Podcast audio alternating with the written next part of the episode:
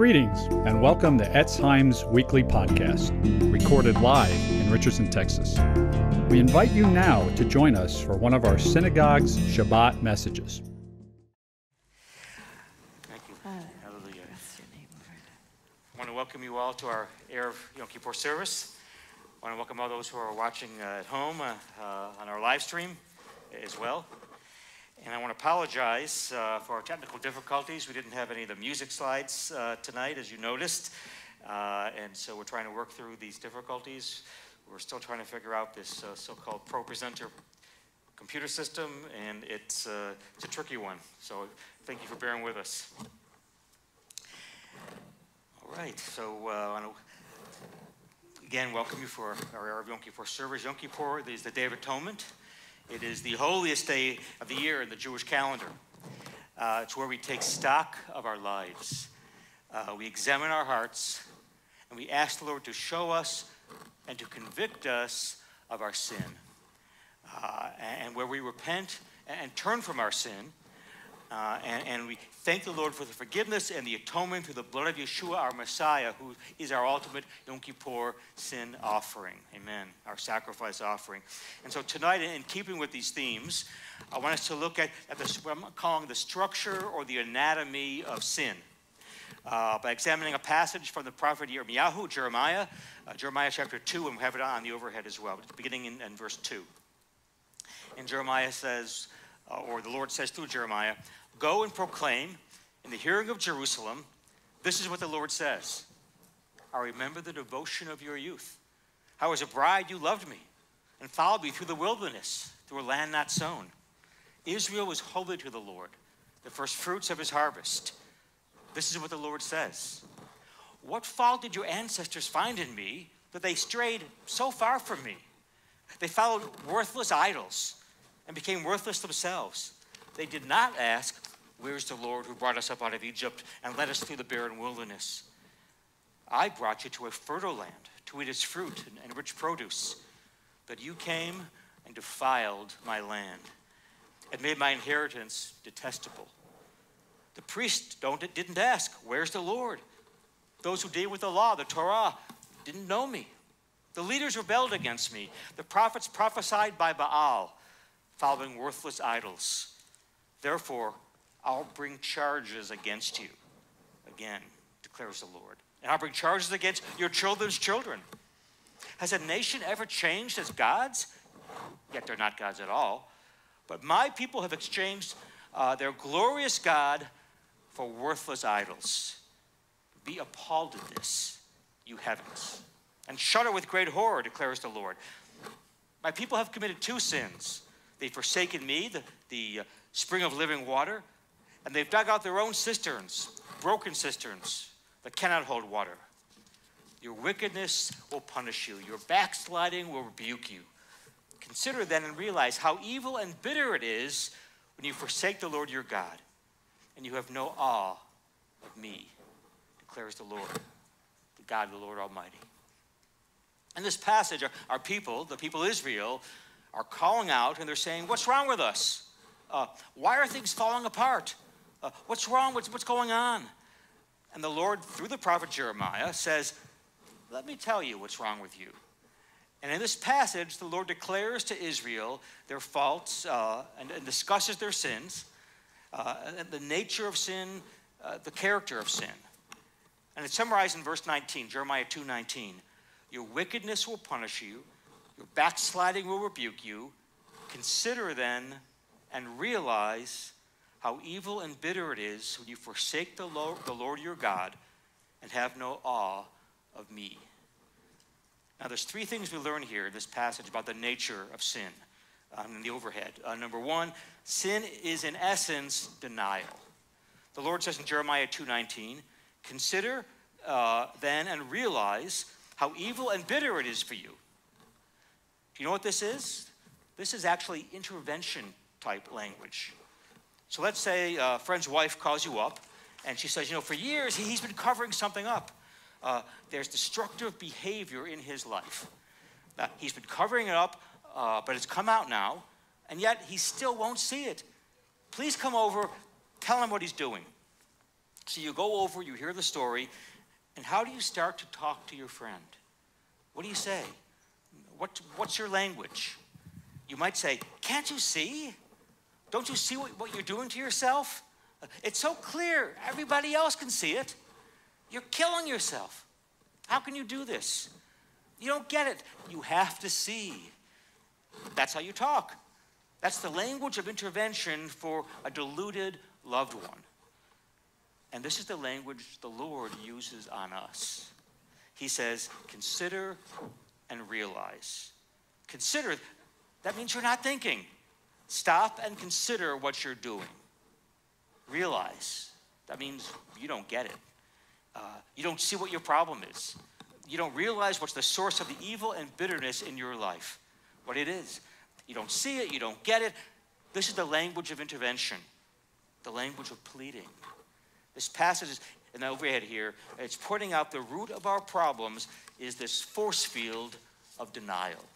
Uh, and sin always entails denial. And it's the denial of sin that's fatal because that prevents you from confessing and repenting and turning from it and turning to Yeshua, your Yom Kippur sin bearer. For example, it's not necessarily fatal uh, to be an alcoholic because, because you can recover, but it's fatal to be in denial about it because that blocks any possibility of recovery. Uh, and we know that there's something about the evil of, of alcoholism that puts out this force field of denial. And that's just a metaphor for the larger issue that God is talking about to us here. God's saying there's evil and bitterness in your life. But the problem is you won't admit that you're a sinner. Uh, he says, you, you can turn from your sin, you can be saved, you can walk with me, but first and foremost, you must admit your sin. Even many Yeshua followers, even many of us believers, refuse to admit our sin. What's fatal is to deny your sin. So the Lord's exhorting us, all of us, to consider and realize, especially on this day of atonement, we have turned from Him. Uh, we, we, we do our own thing. Uh, we go our own way, whether you're a Yeshua follower or not. We no longer today have the fear and the awe of the Lord that we once had. There's a, this force field of denial that emanates from sin. Back in the 1950s, there was this old radio show uh, called The Shadow uh, about a man who learned how to cloud the minds of men around him so that they couldn't see him. And the overhead, that's what sin does. By its nature, sin entails denial. Uh, and you won't see the extent and the magnitude of your sin unless you allow the Holy Spirit to pierce through this shadow of darkness uh, and deceit and self denial and reveal the, the truth to you and to convict you. By nature, we must see that we are tremendously self centered, uh, and therefore we're capable of all sorts of evil. Uh, as we put ourselves above others, we make ourselves the center of the universe. Uh, at the end of the 19th century, uh, many of the great thinkers uh, and academics and philosophers and writers uh, in both America and Europe were getting rid of Christianity uh, rid of Judeo Christian biblical values, uh, rid of God, rid of religion, which they labeled as superstition and oppression and anti intellectual. And they said, we've got to bring in an enlightened, rational approach to government uh, and fighting poverty and to human flourishing and urban planning and education. We're going to bring in a new age of prosperity and peace and brotherhood and enlightenment. We're, we're going to bring a massive, big, we're going to bring in massive new taxes and government programs, and we're going to see an end to poverty in the 20th century. This is what they wrote. We're going to see an end to all war, they wrote, in the 20th century. And almost all of, of, the liberal secular leaders of culture and the arts and, and, and media and academia and the think tanks and government, the so called knowledge class, they all, almost all, said this. And now where are we? The 20th century was the bloodiest century in human history, seeing the rise of fascism, socialism, communism, totalitarianism. What was the problem of all these leading thinkers? Denial. denial of the sinful, selfish, fallen nature of man. But by the end of their lives, after years of disillusionment, they either went mad, like H.G. Wells, or became believers, like W.H. Auden. Uh, and there were these two intellectuals in particular who were the, at the foundation of, construct, of the construction of the modern British social welfare state in the late 19th and early 20th centuries. Uh, they were uh, Sidney and Beatrice Webb were their names. They rejected uh, the Christian faith of their upbringing. And in 1890, Beatrice Webb wrote this in her diary. We have it on the overhead. She wrote this in 1890. I stake everything on the essential goodness of human nature. Well, 35 years later, after World War I, uh, in her diary, she reflected on what she had written back, back in 1890. Uh, and then she wrote this on the overhead. She wrote, I realize now how permanent are the evil instincts and impulses in us, that mere social machinery will never change. She, she had staked her whole life on the idea that social machinery, more laws, more government, more regulations, more programs, more funding, will eliminate poverty and violence and crime and discrimination. Because man is essentially good. But by the end of her life, she renounced it all. She renounced her socialism. Uh, she said, I now see, I now know how permanent are the evil instincts and impulses within all of us. She'd given her whole life to something that was a lie. And if she'd read her Bible, she would have realized this that she was in denial. Uh, more recently, uh, just a few years back, there was a secular scholar named Ernest Becker who uh, won a Pulitzer Prize for his writings. He wrote two books on evil. The first one was called The Structure of Evil. And in this book, he took the standard progressive uh, left view uh, leftist view that the reason for, for, poverty and war and violence is because the privileged, we're not on that overhead yet, by the way, is because the privileged uh, uh, were oppressing everybody else through oppressive social structures. That was his, his, his thesis. And therefore, new government programs are the way to deal with this evil. Uh, more welfare, more education, more aid, more taxes, more laws, more regulations. That's the answer. And then he wrote a second book, uh, uh, years later, called Escape from Evil, in which he, he did a complete 180. And now he put that on the overhead. This is what he wrote in his second book. I'm now looking at humanity full in the face for the first time. In my previous works, I'd failed to see how truly vicious human behavior is. This is a dilemma that I and my fellow liberals have been caught up in, who are trying to keep alive the Enlightenment view of the perfectibility of man. But you now see that humanity as evil calling requires some third alternative beyond bureaucratic social welfare programs and despair. Some third alternative. His whole life had been saying social science, uh, more government, uh, more programs, more bureaucracy, more legislation, uh, better schools, more government aid, more anti poverty programs, more taxes, more regulations. This is what will deal with evil. But he says, after basing my whole life on this, now I see for the first time this will not work. Man is too evil, and there must be some third way. Jeremiah 2:19. Consider and realize how evil and bitter it is for you when you forsake the Lord your God. What's wrong with us uh, that we're in such denial about how evil we are by nature? Why, what's wrong with us? The scripture is quite clear. This is what's wrong with us it's called sin. That's point number one. Sin by its nature entails denial. Sin is denial that we're sinners.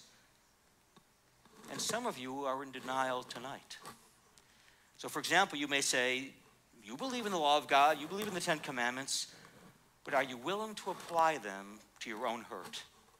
I've heard people say, The laws of God are good most of the time. Uh, but you have to be practical and realistic. If you're, for example, if you were honest all the time, you'd never make any money. if you were sexually pure all the time, you'd never have any fun. Uh, the moral law is good up to a point, but let's not be fanatical.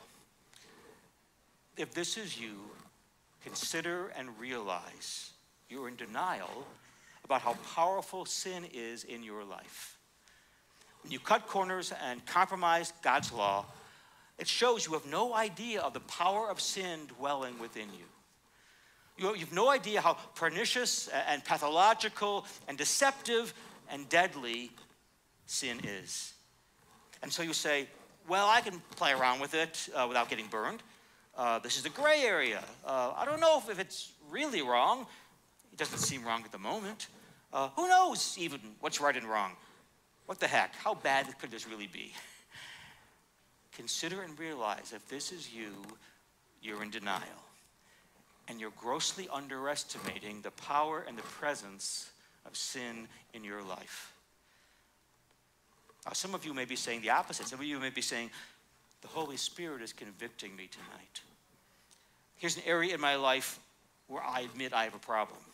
Uh, it's a character flaw, and I know it. I keep repeating it. Maybe it's jealousy. Maybe it's a sense of entitlement. Uh, maybe it's assuming uh, the worst of people. You, you have a critical spirit. Uh, maybe it's resentment and bitterness.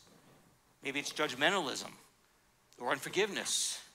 Maybe it's gossip or lying or cheating or swearing, or maybe it's pornography uh, or addiction or sexual sin or pride or greed or rebellion, unbelief.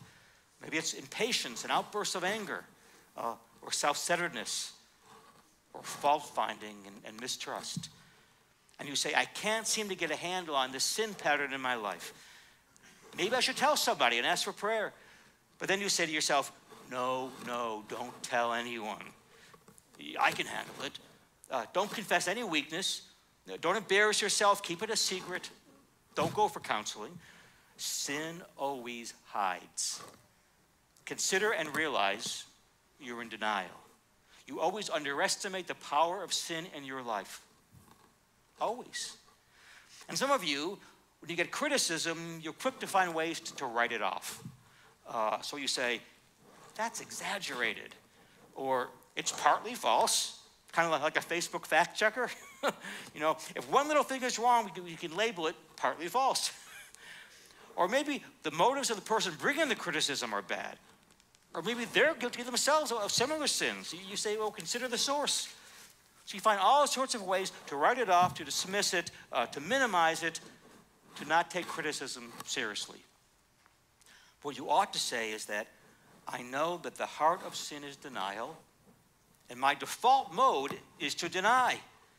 So even if the criticism is exaggerated uh, or partly false, or the person had bad motives, or the person is seriously flawed themselves, you need nonetheless to ask yourself is God trying to tell me something through this person? Because I know by nature that I tend to deny things, things that are really wrong with me. So let's be more open and receptive and humble when it comes to receiving criticism. Let's not be so knee jerk defensive and so easily offended. So, on the overhead, number one, sin is denial. Number two, the heart of sin is the lack of the fear of God. Jeremiah 2:19 again. Consider and realize how evil and bitter it is for you when you forsake the Lord your God and what? And have no awe of me, declares the Lord, the Lord Almighty. So the overhead, this is the essence of sin. No awe of God. Then the next, okay, I'm sorry, you got that already. So sins, plural, uh, are breaking God's laws. Uh, yes, that, that's what sins uh, are. Uh, but sin is a disposition. It's an attitude of your heart. It's, it's a posture. And here through Jeremiah, God's saying, the heart of why you forsake me, the heart of why you sin, the reason why you break my laws is this no awe, no fear of the Lord. You have no awe of me. Now, this translation says, You have no awe of me. The actual Hebrew actually says, You have no fear of me. On the overhead, one of the central themes of the Bible is the fear of the Lord. And, and that's what God is saying is the essence of sin. You do not fear, the, fear God.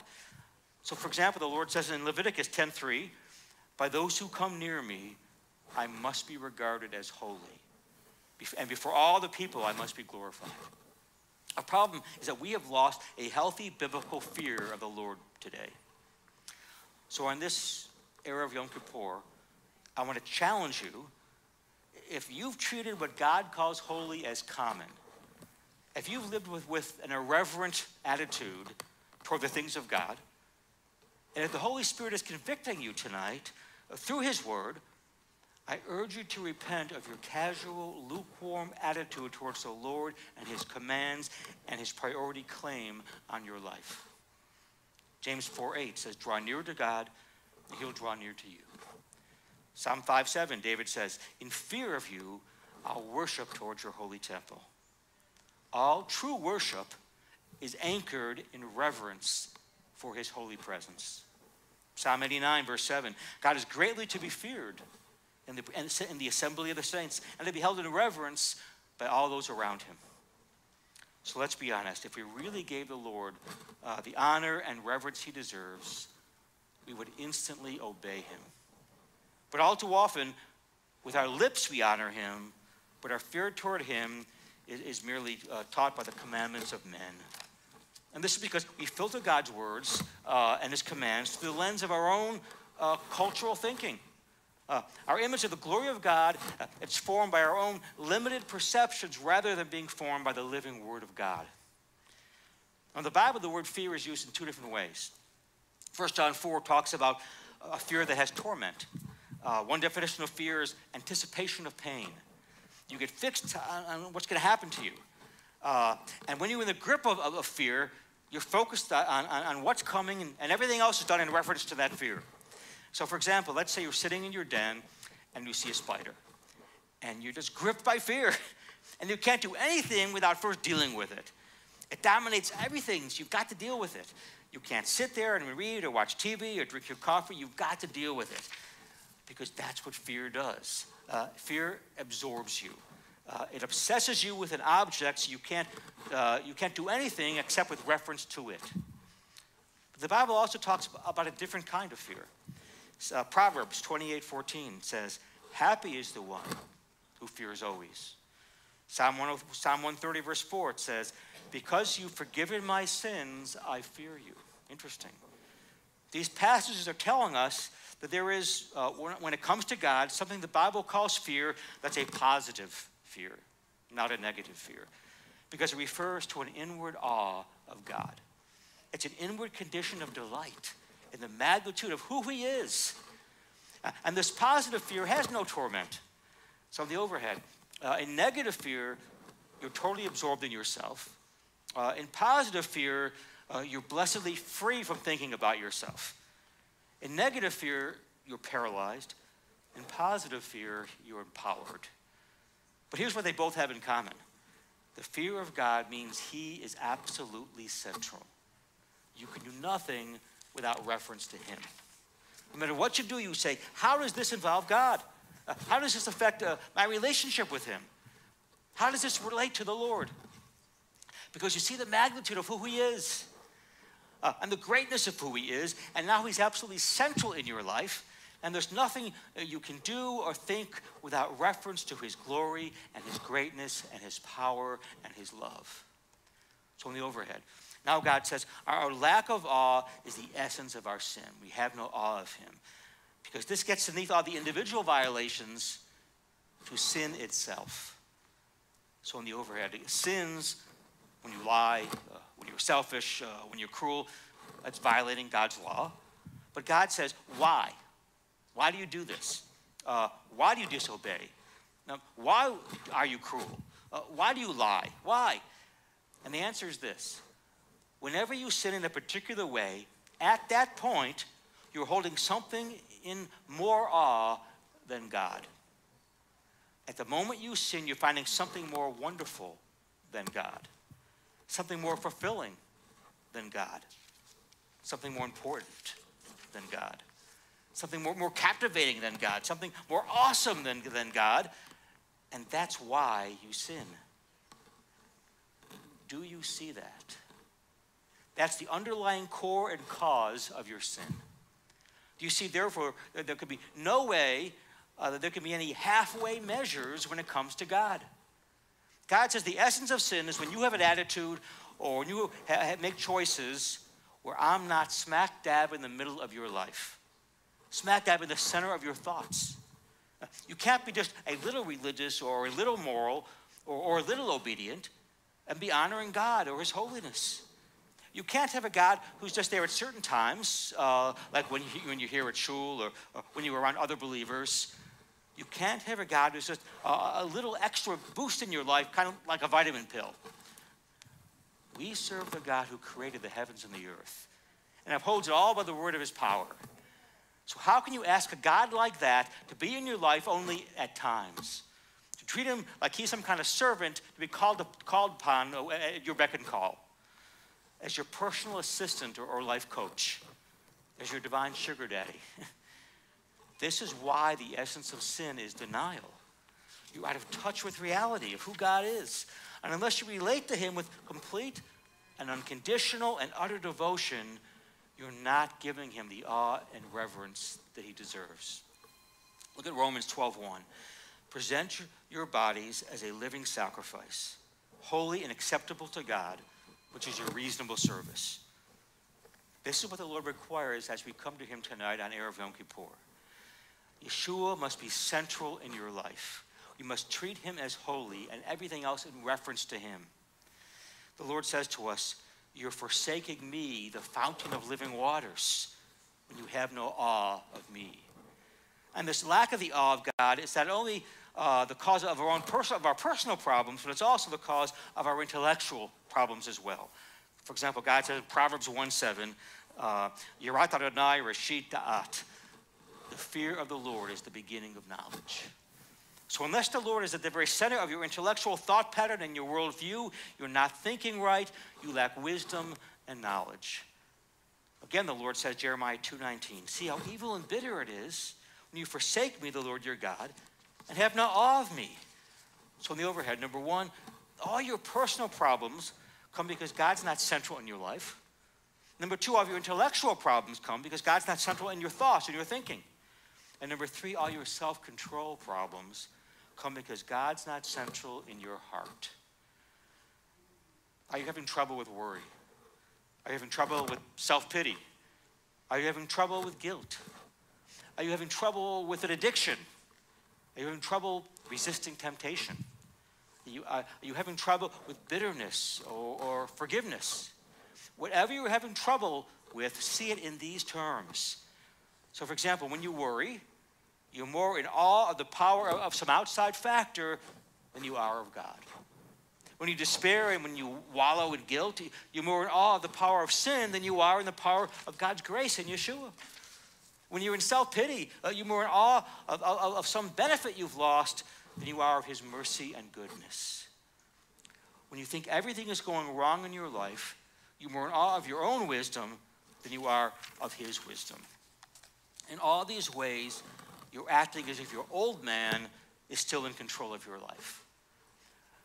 You're acting actually like Norman in Alfred Hitchcock's Psycho. Remember that movie? Some of you have probably seen it. Norman is the main character, and he's totally messed up because he grew up as a completely dependent on this domineering, evil, vicious, wicked, manipulative mother. Tyrannized his life.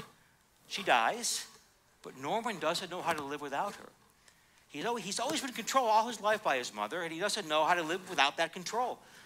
So he takes her corpse and he props it up in a room, and in his twisted mind, he treats her as if she's still alive and if she's still controlling him. He talks to her, uh, and in his mind, she talks back to him. and he keeps doing all these evil things because he thinks that she's telling him to do it. And that's what you and I are like when we allow our old self to continue to influence and control us. But if you're truly in Messiah Yeshua, your old self, your carnal self, is dead. But we keep it on investing it with authority. We keep it in a closet in our brain, and we let it keep speaking to us, and let it keep controlling us. But the scriptures say this in Ephesians 4:22. Put off your old self, which is being corrupted by its deceitful desires uh, and be made new in the attitude of your minds. Put on the new self, created to, to uh, be like God in true righteousness and holiness. And then Colossians 3, verse 5. Put to death, therefore, whatever belongs to your earthly nature sexual immorality, impurity, lust, evil desires, and greed, which is idolatry. Because of these things, because of these things, the wrath of God is coming. You used to walk in these ways in life, the life you once lived, but now you must also rid yourself of all such things like this anger, rage, malice, slander, filthy language from your lips. Don't lie to each other, since you've taken off your old self and its practices and have put on the new self, which is being renewed uh, in the knowledge and the image of its creator. Amen. Do you know what you need tonight? You need the fear of the Lord.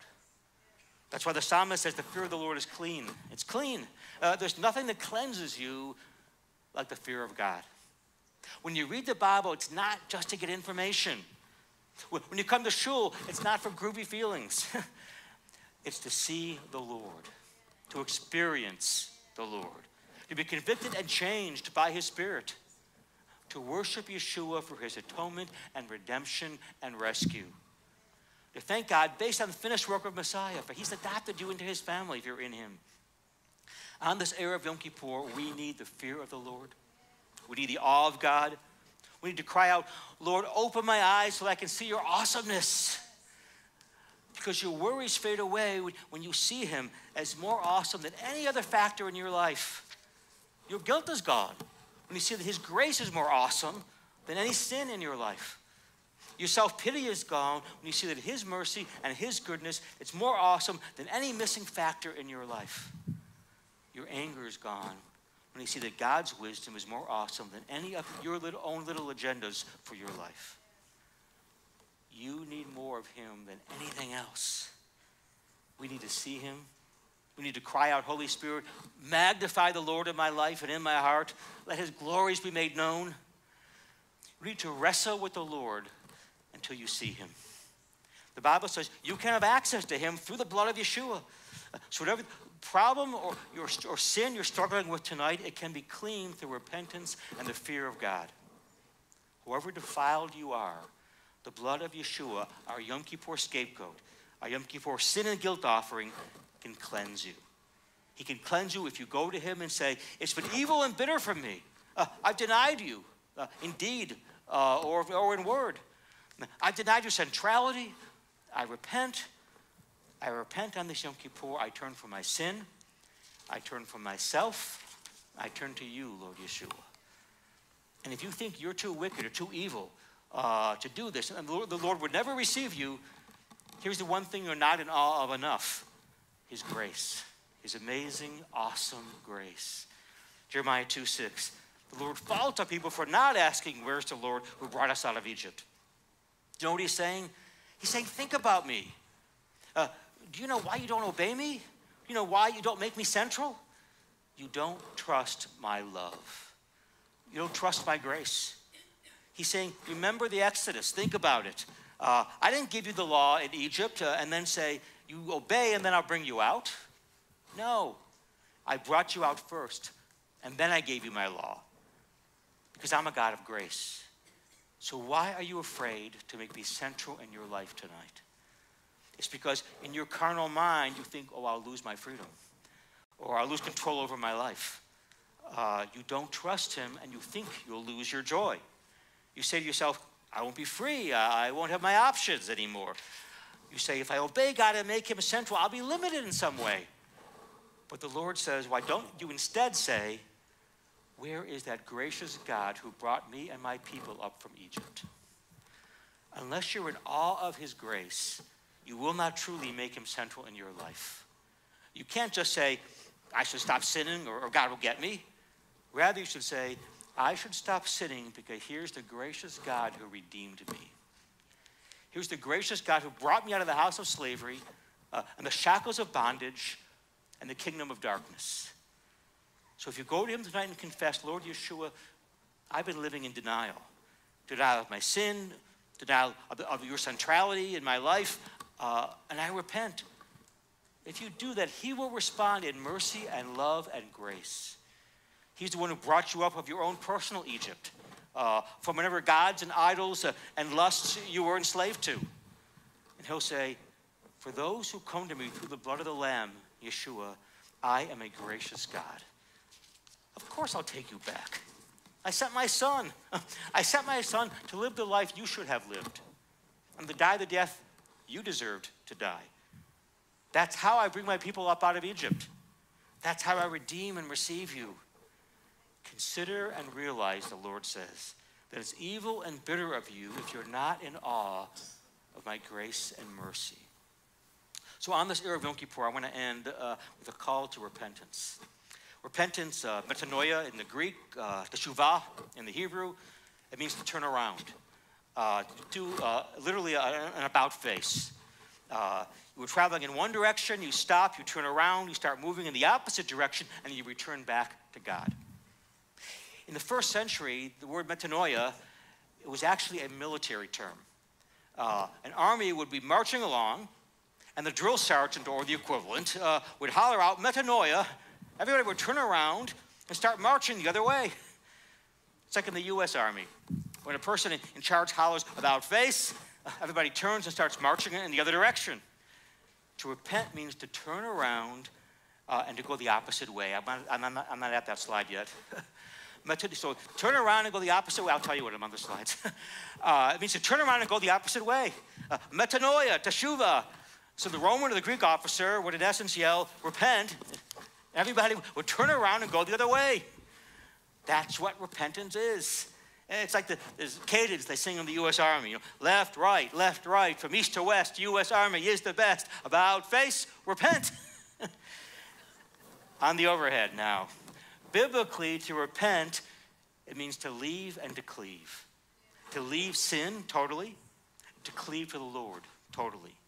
You repent of the way you used to live, and you cleave to a new way of life.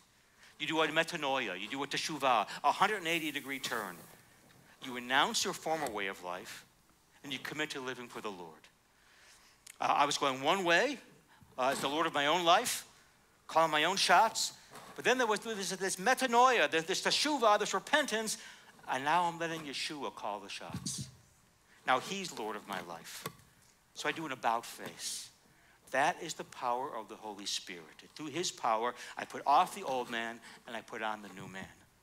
I was doing my own pleasures, my own thing, living the life for me, but Yeshua calls me and says, Follow me. And I do a metanoia, I do a teshuvah, an about face. I repent, and now I live for Yeshua. I live to please him, not myself. I live for his kingdom, not mine. You're marching, you're marching down this path of greed uh, and immorality and anger and, and self centeredness and pride. And now Yeshua encounters you uh, and confronts you and transforms you. And you bring your thought life and your speech uh, and your sex life and your goals and your priorities into obedience to Messiah and you treat your body as the temple of the Holy Spirit, which it is if you're abiding in Him. You show your newness of life in the Lord by bringing forth the fruits of repentance. It's a complete 180, it's a turning around. That, by the way, is the missing element of the gospel today. The gospel is repent and believe on the Lord Yeshua the Messiah. That's the gospel Yeshua preached. Uh, that's the gospel we must return to on this Erev of Yom Kippur. This is what starts the whole redemption process. You must turn around, you must do an about face. Whatever in your life does not line up with the Word of God, you must repent. That is the Lord's word for us tonight on this holiest day of the year, the Day of Atonement, Yom Kippur. The, uh, the traditional reading for Yom Kippur is the book of Jonah. Why? Because the Lord's message through, through Jonah to Nineveh was to repent. Nineveh repents, they're spared, and God relents of his judgment because repentance unleashes God's mercy and grace. Yeshua tells the story of the Tower of Siloam, uh, which fell, killed 18 people. And he tells his Jewish audience this in Luke 13 4. He says, Do you think those 18 people were more guilty than all the others living in Jerusalem? I tell you no.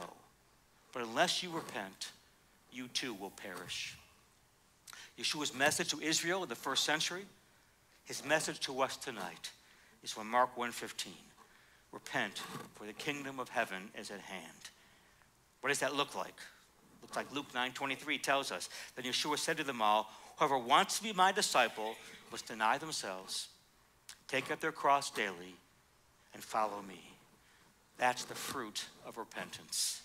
So on this Erev Yom Kippur, I want to exhort you in Yeshua's name to make a complete break with the world, to do a complete 180, to die to your flesh, uh, to repent of your independence and your rebellious attitude, to leave your sin behind, and to enter newness of life through the blood atonement of Yeshua by these three things denying yourself, taking up your cross, and following Him.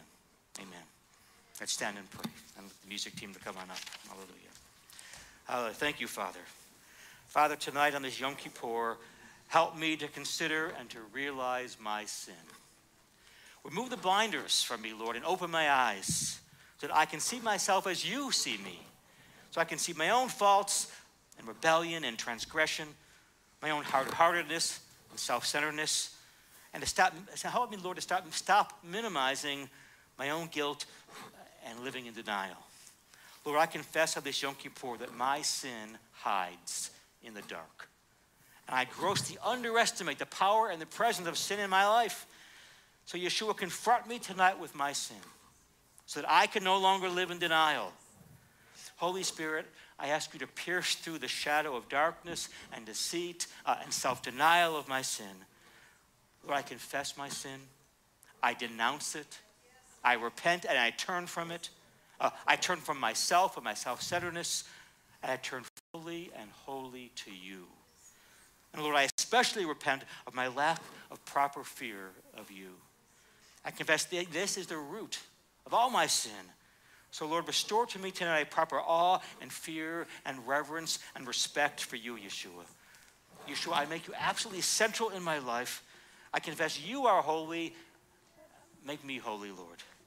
Lord, help me to relate to you with complete and unconditional and utter devotion. Uh, to confront the sin underneath all my sins, my failure to fear you, to fear you, Lord, my failure to present myself as a living sacrifice to you, Lord, which is, you tell us is my reasonable service. So, Lord, tonight, help me put off my old self and do a complete 180, Lord. Put on the new self. Help me to live in fear and awe and reverence of you, my holy Yom Kippur atonement. And I pray this in your name, Yeshua. Amen. Sameach.